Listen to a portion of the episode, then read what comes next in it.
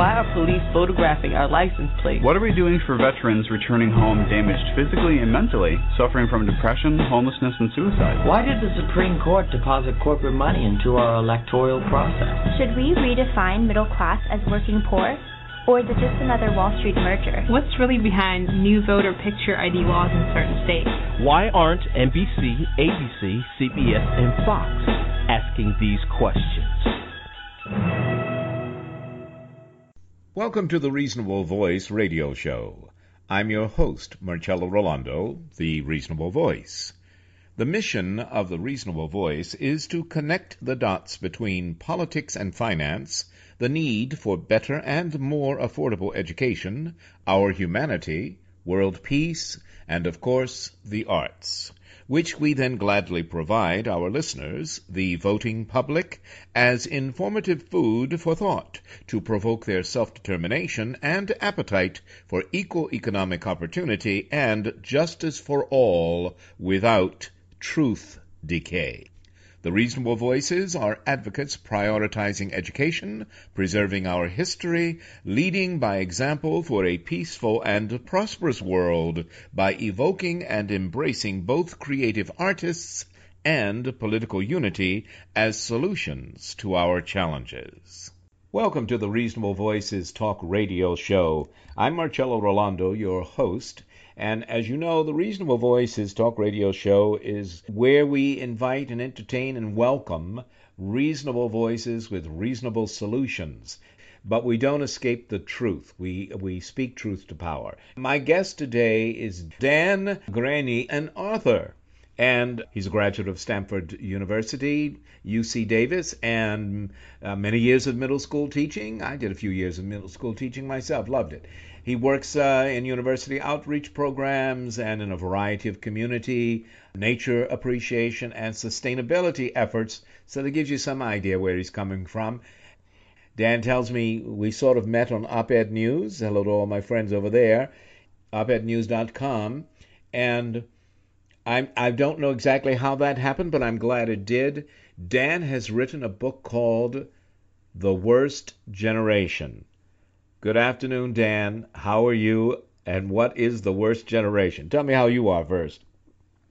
All right. Uh, I'm fine, thank you, Marcello. Thank you for having me on. This is this is wonderful. Well, it's, who is the worst generation? And well, I wouldn't I wouldn't put that name on on any generation but my own. Ah. And you know, it's it's a time which which would be the baby boomers. I, I'm I guess I'm a tail end of the baby boomer myself. But uh, to use a, a title like that, I, I can't imagine that our generation is is morally worse than others. Every generation has its its example, wonderful generosity and beauty, and its examples of, of atrocity. I think what is maybe more unique about uh, about our generation is that we've had uh, unprecedented power through technology, through sheer numbers.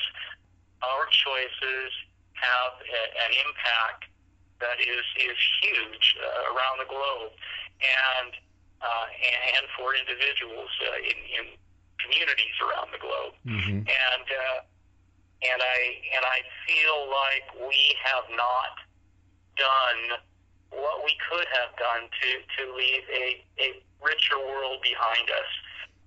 And you, know, you, you said in your intro there about uh, trying to come up with solutions, and that's that's the thing that I, I I try to live that way. I think I do in my day to day life. Mm-hmm. Uh, this book, um, I wouldn't say it. In fact, I would pretty much say it doesn't offer solutions. Just uh, it's it's a novel, not a platform. And and although I have every hope that it can contribute to people looking for solutions, looking for ways to to better the world for, for those behind us. Uh-huh. As, as a novel, it, it is a cry Mm. more than a directed solution. You know, I, I'm glad you mentioned it's a novel because your lead character, Jenny Alhouse, I hope I'm pronouncing that correctly, tells her childhood story but she tells it when she's an adult and like most of us we you, you grow up and you remember things that happened in your childhood but you see them through the experience of now being an adult and perhaps uh, putting things in, into perspective or responding strongly but but anyway, Jenny Alhouse, your lead character as an adult, describing her childhood, accuses her parents of um, contributing to a myopic prosperity. What does she mean by that? And and I guess we should point out the worst generation, baby boomers, follows Tom Brokaw's The Greatest Generation. Is that where we are, sort of historically, in your uh, in your mind? It would be the chronologically the next generation Uh-huh. in U.S. history. But this book is, you know, this is a novel. His is a is a collection of vignettes. Sure. Um, and so it's not, you know, I, I don't see that the direct descendant of that, although certainly the name echoes that, yes. Sure. Okay. Well, back to your novel and your character, Jenny Alhouse, accusing her parents of being a contributing to a myopic prosperity. What does that mean? I mean, I know what it means, but So my daughter was down at Stanford, and she got very involved in the move to divest from fossil fuels, and it's an attempt to reduce climate change. You know, I, I, I hope that that your listeners are are very aware of the potential threats with, with climate change, and Yes. it's you know affirmed as a, a reality and a disastrous becoming reality by NASA and NOAA and the World Bank and Wall Street and and uh, you know just agencies and universities around the world. And so I I very readily got it as an alumnus got involved in that movement also and, and I was down there on campus and at this rally to try to get the university to, to make a statement here. Hey, we need to do something about this Yes. uh, by divesting its endowment from fossil fuels, from fossil fuel extraction. And, and I'm looking around there, and you know, here I am, late fifties, and uh, and I'm with all these, you know, 20 year olds. It just struck me that here these guys are trying to do something better for the world that they're going to be living their adulthood through, Mhm. and we haven't. I was feeling we we haven't lived up to that, and so that that really was a a you know motivational thought for me sure. and uh, and then of course that's all in the midst of, of the you know last decade here of of economic turmoil, Mhm. and uh, again that was a an example of well mostly selfishness, uh, and and by selfishness short sightedness your myopic prosperity. Mhm. Um, if I'm going to get and run, and and of course some people were able to do that, but on a grand scale it, it was a catastrophe. Yeah. And so those are two huge areas that I think they're, they're fundamental to human well-being, your, your economic and environmental prosperity, your, your health there. And I, I feel like we have not created the world that we should have and that we could have. You know, a lot of people, as well as some scientific study, have said that this will be in many areas, some which you've already spoken of, but others as well. The next generation, be they called millennials or whatever, the next generation will not be as well off financially or physically as the gen- generation before it.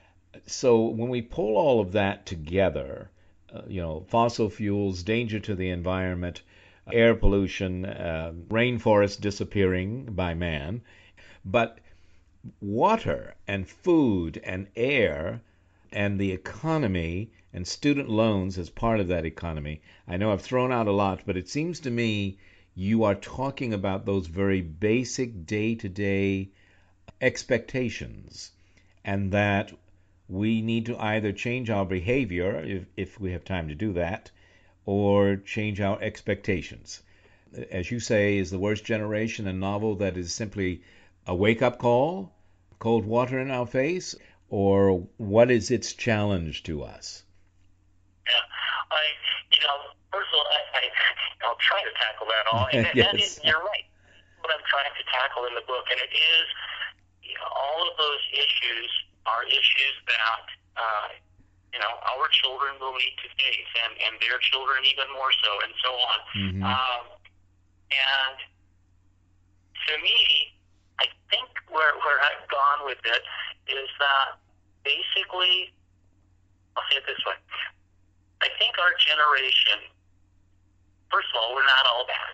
You know, I mean, and, and I've gotten this kind of feedback from some of my early readers here. Uh, you know, that hey, you know, we boomers did a lot of good, and you can look and and and you know the technological capacities. I mean, you and I are you know are, are across the country and able to communicate like this. Yes. Uh, earlier, but but you know with the the all of the computer technology, medical technology, and and treatments Yes. um, which don't equate with health, but but nonetheless, medical advances, you know, arguably trade. Um, our generation, it, it's not all bad. I don't want to try to pretend that. I don't Uh-huh. think, but there are huge challenges that we have not addressed. Either uh, you know, deny them, pretend they're not there, look the other way, get ourselves involved in in other worth, worthy projects, but fairly small. You know, okay, I'll I'll rescue puppies in my neighborhood. I mean, that's a good thing, Mhm. but but there are systemic things that as a, a population of over seven billion people, as a as a world integrated economy, Mm. we need to deal with larger things too, and those are the things where I, I think we failed, and and you know. I, I pointed out or mentioned uh, the environment and the economy as, as two huge areas that need attention on a bigger scale. How do we do that? I know my my thought is basically uh, I don't think you can legislate morality, Mhm. uh, but I think it is it is a moral issue, and uh, uh, legislation can support morality, but ultimately it's cultural, and we we need to listen to those better angels in us, and and it, overcome that selfishness. You know, one thing I think we've accepted that definition of of success Mhm. as as material wealth. And again, I you know I, we are material beings and we're physical beings. We need some material wealth. We do need to use resources, and that, Sure. uh, but but that's only part of what we are. And we are we are social beings. We are you know, and and we need to. Uh, here, let me let me give an example. Uh, okay, recently uh, in the news, the the pharmaceutical industry, you know, the huge profits on the the rise in prices, Martin Shkreli and and uh, now the EpiPen, Yes. uh, and in some ways I can forgive. I don't know um, the the the corporations for doing that because that is our concept of success, at least as a corporation.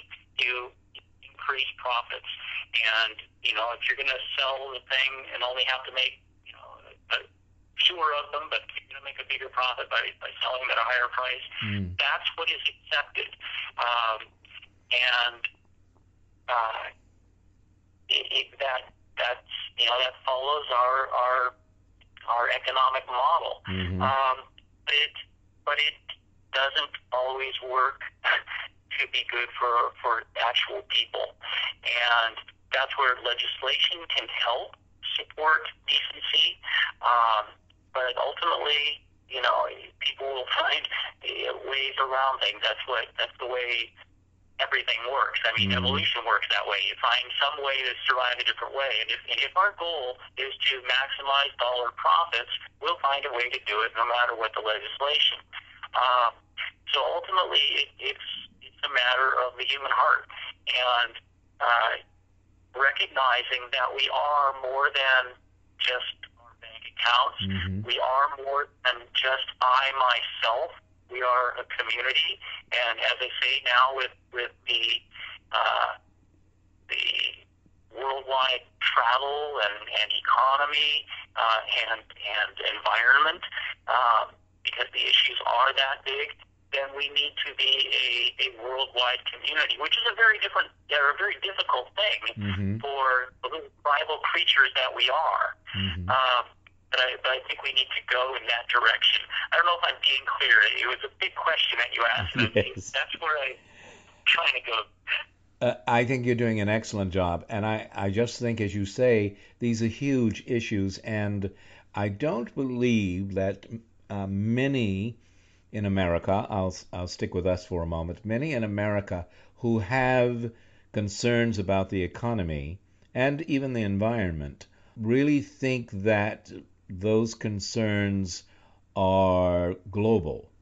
We get kind of locked in that you know we are having terrible weather. Not everyone believes it has anything to do with climate change, but you know floods like this, the, the severity of tornadoes, the rapidity of tornadoes, earthquakes will be next. I mean, you know, so I I guess my question is, is, you, is it is a global situation, and that isn't really what I asked, but that's how you answered it, and that's exactly uh, the point I was trying to get at. So you, yes, you you got it. It's we're not alone in in being bad for the earth, as and we're not alone in being good for the, the humankind, but we do we do find ourselves all standing in the same scenario, and yet not completely aware that there are other countries and other nationalities and ages in the play with us. Uh, uh, Is that? Um, I tell you what. uh, Hold. Think on that one. We're going to take a break.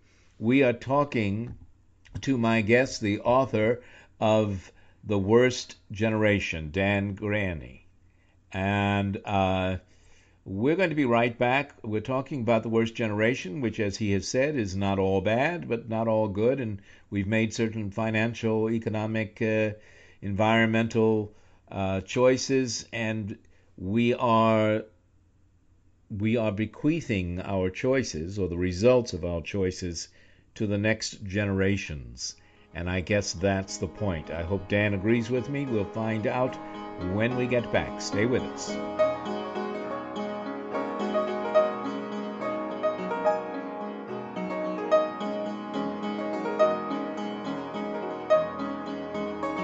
And now, another film rental discovery. Welcome to the Indie Film Minute. Before Jon Favreau moved to Hollywood to write, produce, direct, and act in some of the biggest blockbusters of our times, he had deep roots in indie film, beginning with the indie classic Swingers.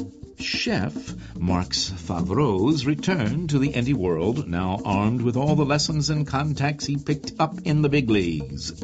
Let's face it, big actors bring a lot to the table, so why wouldn't Favreau bring friends like Sofia Vergara, Dustin Hoffman, Bobby Cannavale, Oliver Platt, and Robert Downey Jr. into his new indie venture? And after all, Hollywood has mastered the art of good storytelling, even if the stories can sometimes be as hollow as an empty suit. But there is nothing hollow here. Carl Casper is a top chef, passionate about food, but prone to neglecting the rest of his life. When a career blow up bounces him to the bottom, he seeks redemption in the window of a traveling food truck, serving up delicious Cuban sandwiches with his young son and loyal line cook. In Chef, Favreau gets back to the basics, combining the best of his Hollywood experience with his innate indie roots. The result is our favorite laugh out loud comedy of the year, a perfectly polished indie with Hollywood DNA. Chef, not in theaters. Discovery through rental. Welcome back to the Reasonable Voices Talk Radio Show. I'm your host, Marcello Rollando. My guest today is author Dan P. Greaney, graduate of Stanford, UC Davis, and I like that he's also taught middle school. I did when I uh, left New York City, as many know, uh, because of my parents' health. I got a quick job just because it was quick and there at a middle school, and three years of the most rewarding of, of my life. I really children, and that that I think is at the heart, if I may say, Dan, at what you're talking about. Children to you and me can be people 30s and 20s, but there's still young children who have, like your character, Jenny Alhouse in The Worst Generation.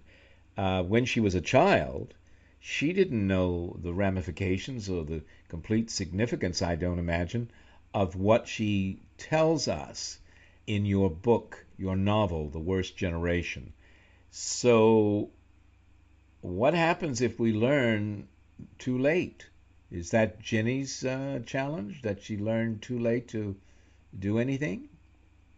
No, I don't. I don't think it's ever too late, uh, um, and that that includes for my generation, ours. Mm-hmm. Uh, uh, you know, you always, you always, you you don't get to choose that, like like your middle school students uh, yes. and mine.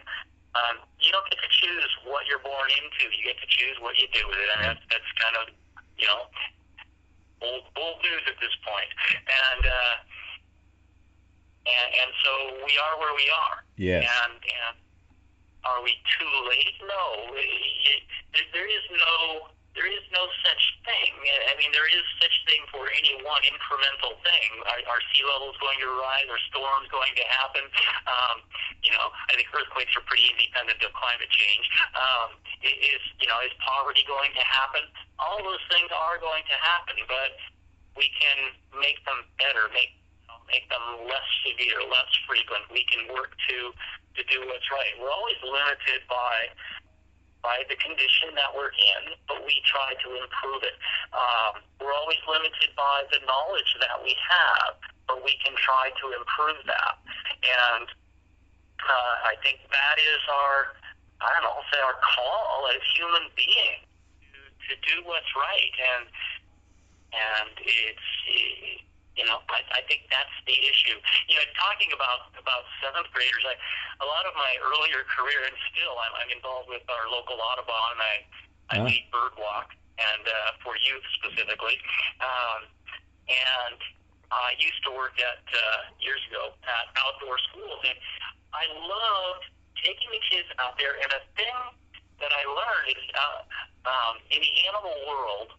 Mm-hmm. Uh, the two areas I like to focus on with kids were birds or insects. Hmm. It's because they were there. You can see, you, know, you take kids out, and in most environments, you don't see a whole bunch of mammals. You don't see a whole bunch of, well, amphibians and reptiles in some areas you can, not where I live so much. Uh-huh. But birds and, and insects, they're around. Yes. And, and they're visible. And, uh, and I I loved it because you could take them out and, and the kids could you know with the binoculars that we provided could get these incredible great views of the birds. And if you did it right and if you got a little luck. Um, and that connection with our world that could be cultivated there was was a, I think a really beautiful good healthy thing. Mm-hmm. um, and and now I I take kids different place, and, and maybe that's a difference. But um, I don't find as many birds, mm. and there's still, and we can still do what what I'm talking about. You know, taking the kids out and, and having that connection, but it's not as readily available. And and I think about kids who, who live in places where it's unavailable uh, we're just living in this time, and it's harder to to make that connection.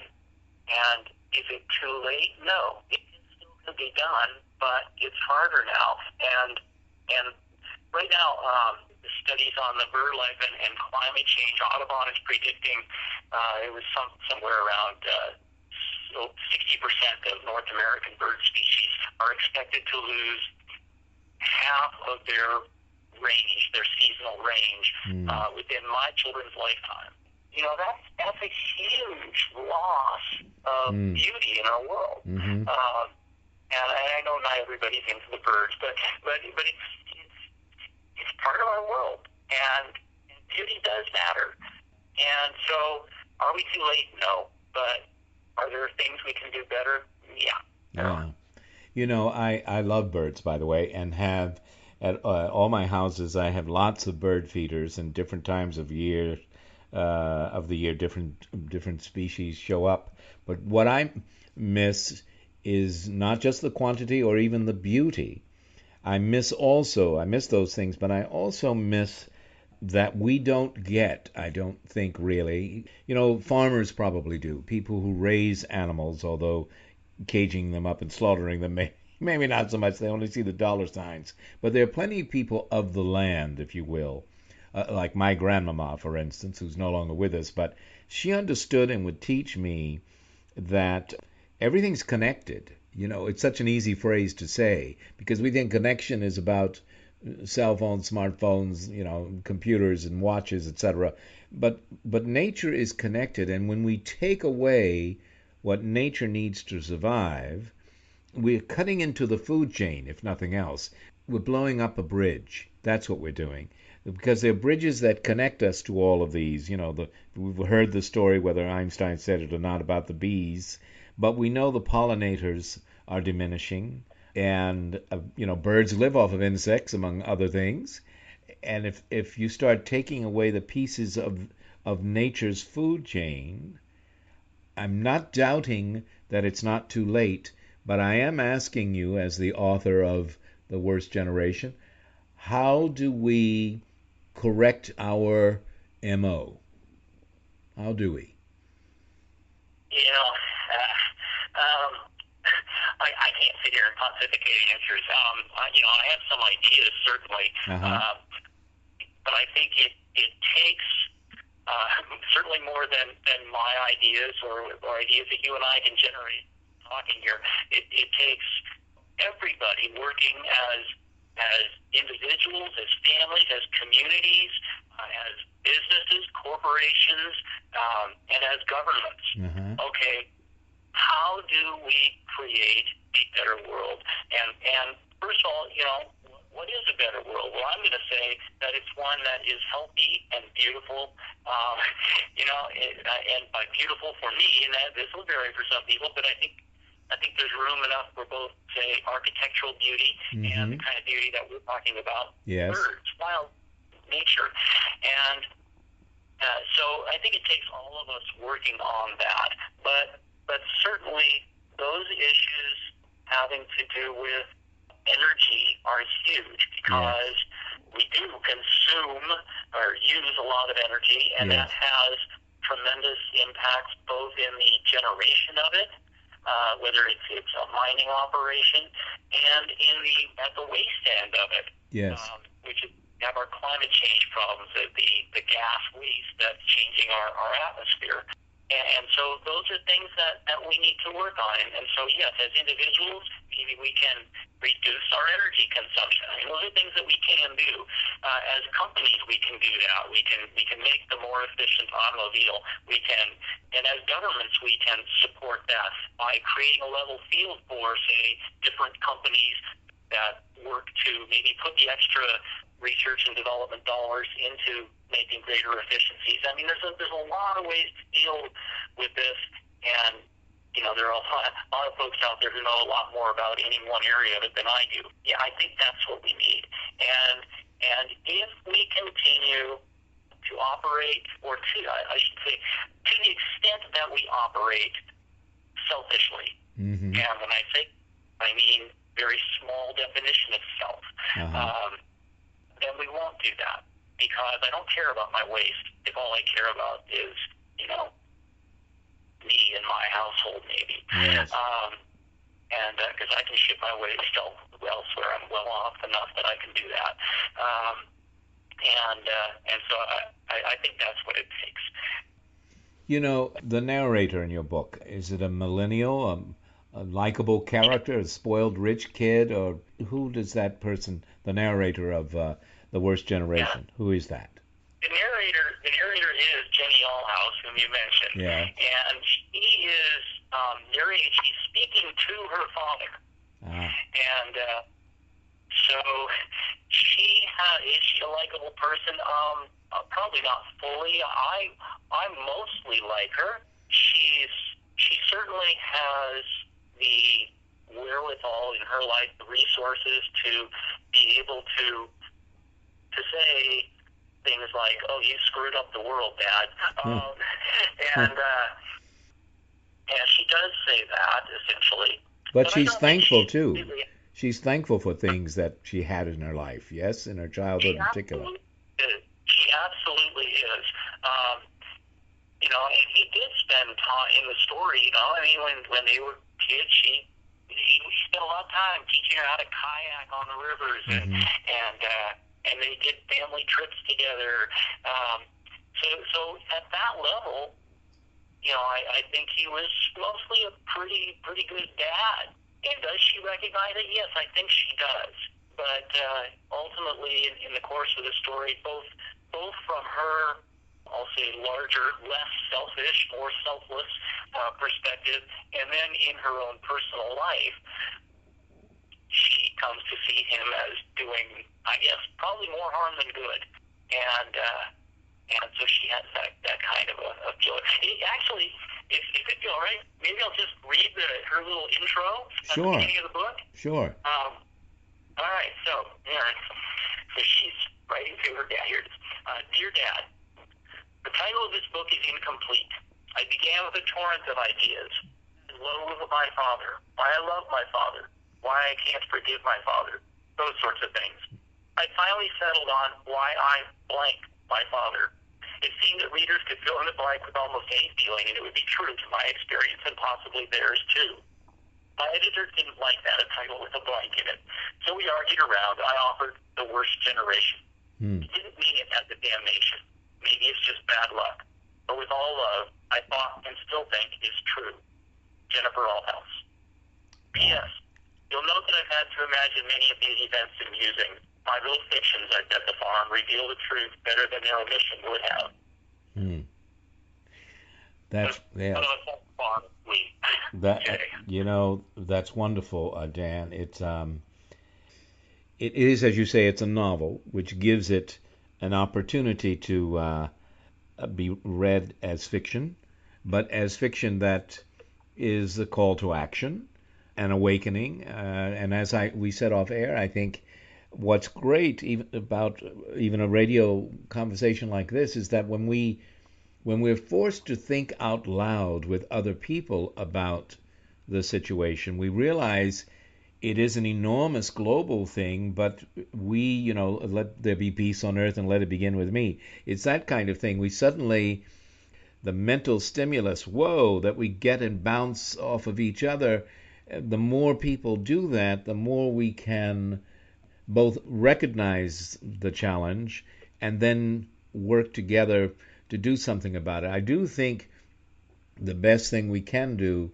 is that we change ourselves even individually. There's a National Geographic photographer, Joel Sartore, who's uh, been on the show, and I wish I could remember the list of things that he he takes. He he travels the world and takes photographs of species that are endangered, so that they are at least recorded in his photographic art.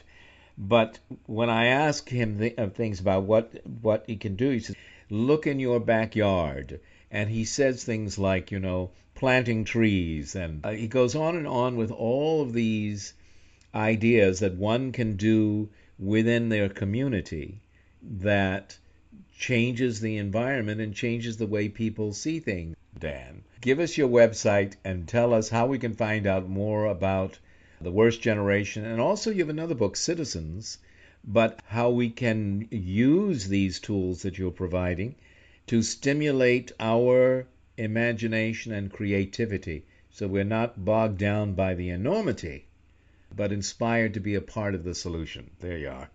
What's your website? That's the short answer.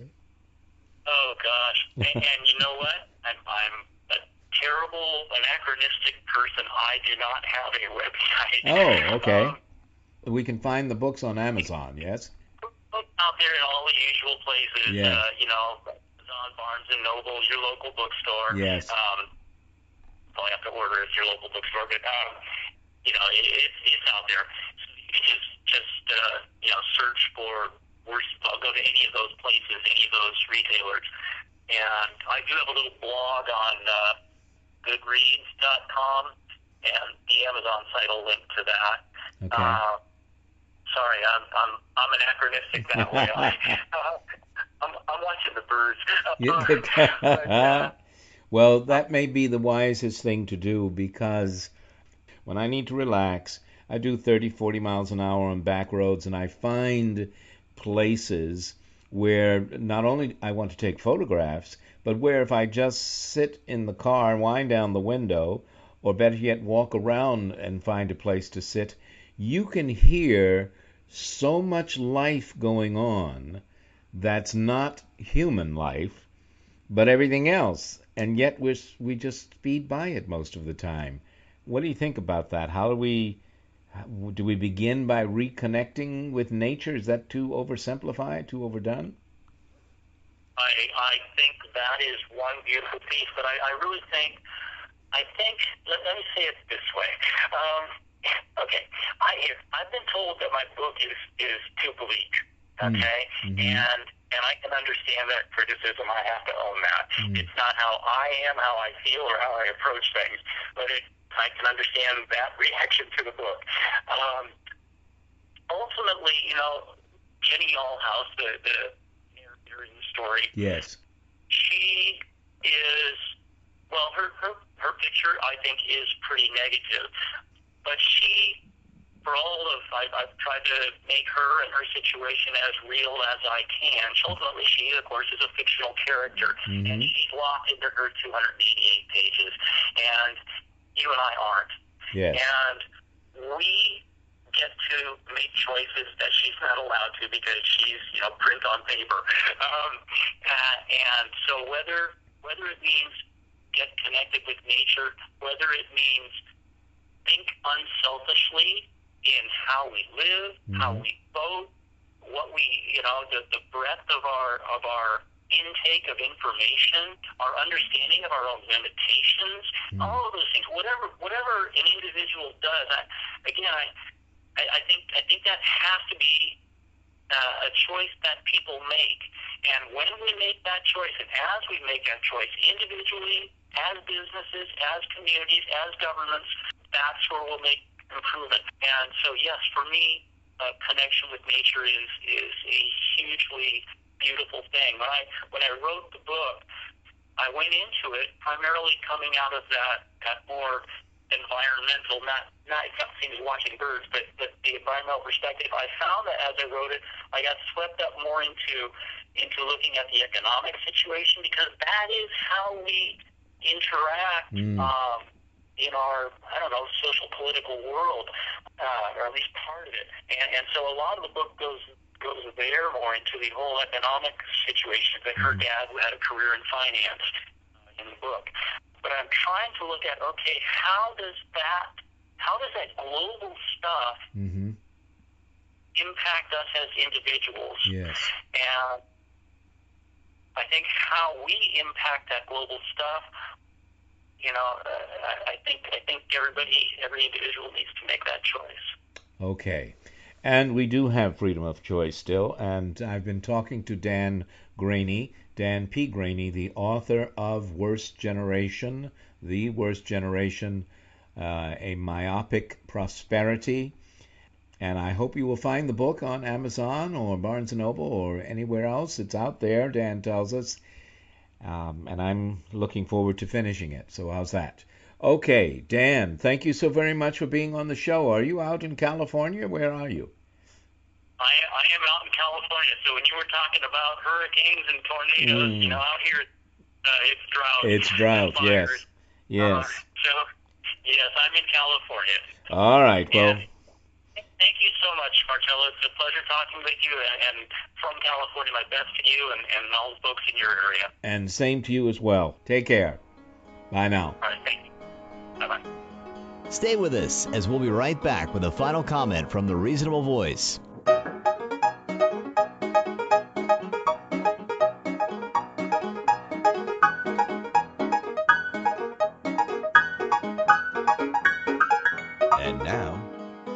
Film rental discovery. Welcome to the Indie Film Minute. Spellbound is a 2002 documentary film about eight young teens, elite contestants in their competition of choice, the 1999 Scripps National Spelling Bee. These devoted and goal oriented children take enormous pride in their spelling skills. In their daily lives, they may be shunned as the class nerds, but here, they are the masters of their fate, the captains of their souls. Is it any wonder that they thrive on the achievement and the recognition? So do we. Spell cabotinage. It's not even in most dictionaries. We cringe as our new friends ever so painfully search memory banks for clues. So physically hard does one contestant concentrate that it seems letters are wrung from his brain as water from a sponge. Spell apocope. We are with them for the pain of the bell the moment a wrong letter is uttered. No takebacks here, vanquished from the field of battle, and we share the joy and relief when no bell rings. Life goes on for another round. In Spellbound, we have a great documentary letting us get to know this special breed of children as they struggle to become the number one speller in the land. And now for the win Spell Logorrhea. Indie Film Minute. Not in theaters. Discovery through rental. Hello, I'm Marcello Rollando, the Reasonable Voice, thanking you for joining us and becoming one of the reasonable voices heard around the world. Patriotism and Citizenship, Religion and Politics. While there is little more patriotic than storming the beaches of Normandy, it is just as courageous to suffer civilian neglect after tours of duty. There's more to patriotism than the Patriot Act, Citizens United, or day trip south of the border down Mexico way.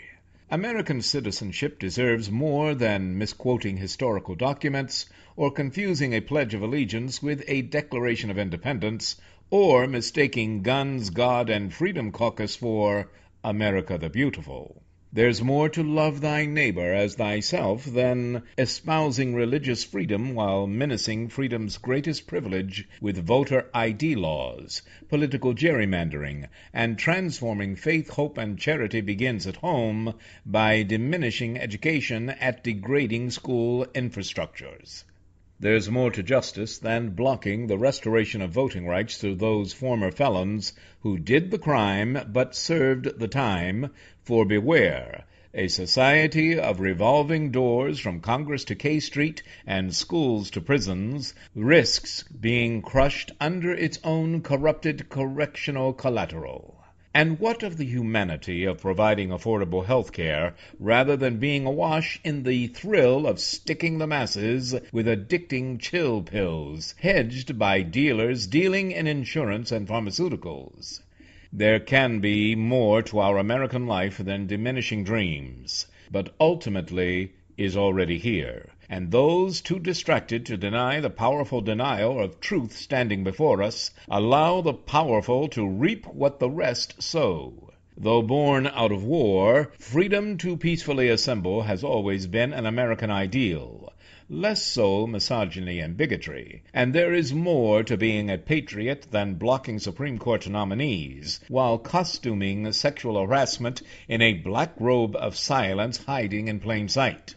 There's more to standing up for our country than standing during the rocket's red glare, and more to honoring our veterans than a government shutdown. It's not enough to display old glory for all to see until weather rending it filthy and tattered like a warrior forgotten. There is more to American patriotism than saluting a flag while denigrating the unity and civility for which it stands. A pledge of our allegiance to each other without prejudice is more patriotic than flag waving or struggling to remember the lyrics of a challenging melody before sports events. Patriotism is not being media numbed into glossing over a mother being gunned down while strolling with her children. Being an all American citizen begins with being a decent human being to all Americans. Citizenship flourishes when liberally nourished with civil participation in the civics of our nation. Patriotism is not how loud we shout, for if we but journey together from disunity to community, the ugly American roar is silenced. The very nemesis of patriotism is the injustice in the words of an extreme hard right Virginia amendment spousal abuse, rape, trafficking, the falsely convicted serving decades in prison, while one caught in the act of sexual assault receives a six month sentence. True patriotism accepts accountability and celebrates contribution, especially from those who have been denied full citizenship. Our herstory is resplendent with Americans like Sojourner Truth and Harriet Beecher Stowe, Harriet Tubman and Elizabeth Cady, Alice Jones Rhinelander and Susan B. Anthony, Marian Anderson and Eleanor Roosevelt, Mary McLeod Bethune and Ruth Williams Khama, Fannie Lou Hamer and Jeannette Rankin, Shirley Chisholm and Alice Paul, Dorothy Height and Betty Ford, Aretha Franklin and Barbra Streisand, Oprah Winfrey, and, if she can be saved from police by coastal trafficking, possibly Celeste Guap. Real patriots preserve, protect, and defend not only America's symbols, but the rights and privileges for which they stand. We are a nation of nations on a planet we share with all life upon it. Worshipping the symbols of exceptionalism is not exceptional, but letting world peace begin with America would be. Join us. Become one of the reasonable voices heard round the world. Thank you. Thank you for continuing to listen to, support, and share the Reasonable Voice Blog Talk Radio with family and friends, especially online. We enjoy hearing from you, and in response, yes, we are now accepting new company and business advertisers and welcoming organizations seeking to be one of our sponsors. So please do continue to email us at thereasonablevoice at gmail.com. However, if you prefer to simply make a donation, your donations are greatly appreciated and can be made through PayPal by clicking on the donate button found at the top of the homepage of the Reasonable Voice voice.com website. Thank you for joining us today to make every day as reasonable as possible. We hope you will download and share our downloadable podcasts. I'm Marcello Rollando, the Reasonable Voice, hoping you will become one of the reasonable voices heard round the world.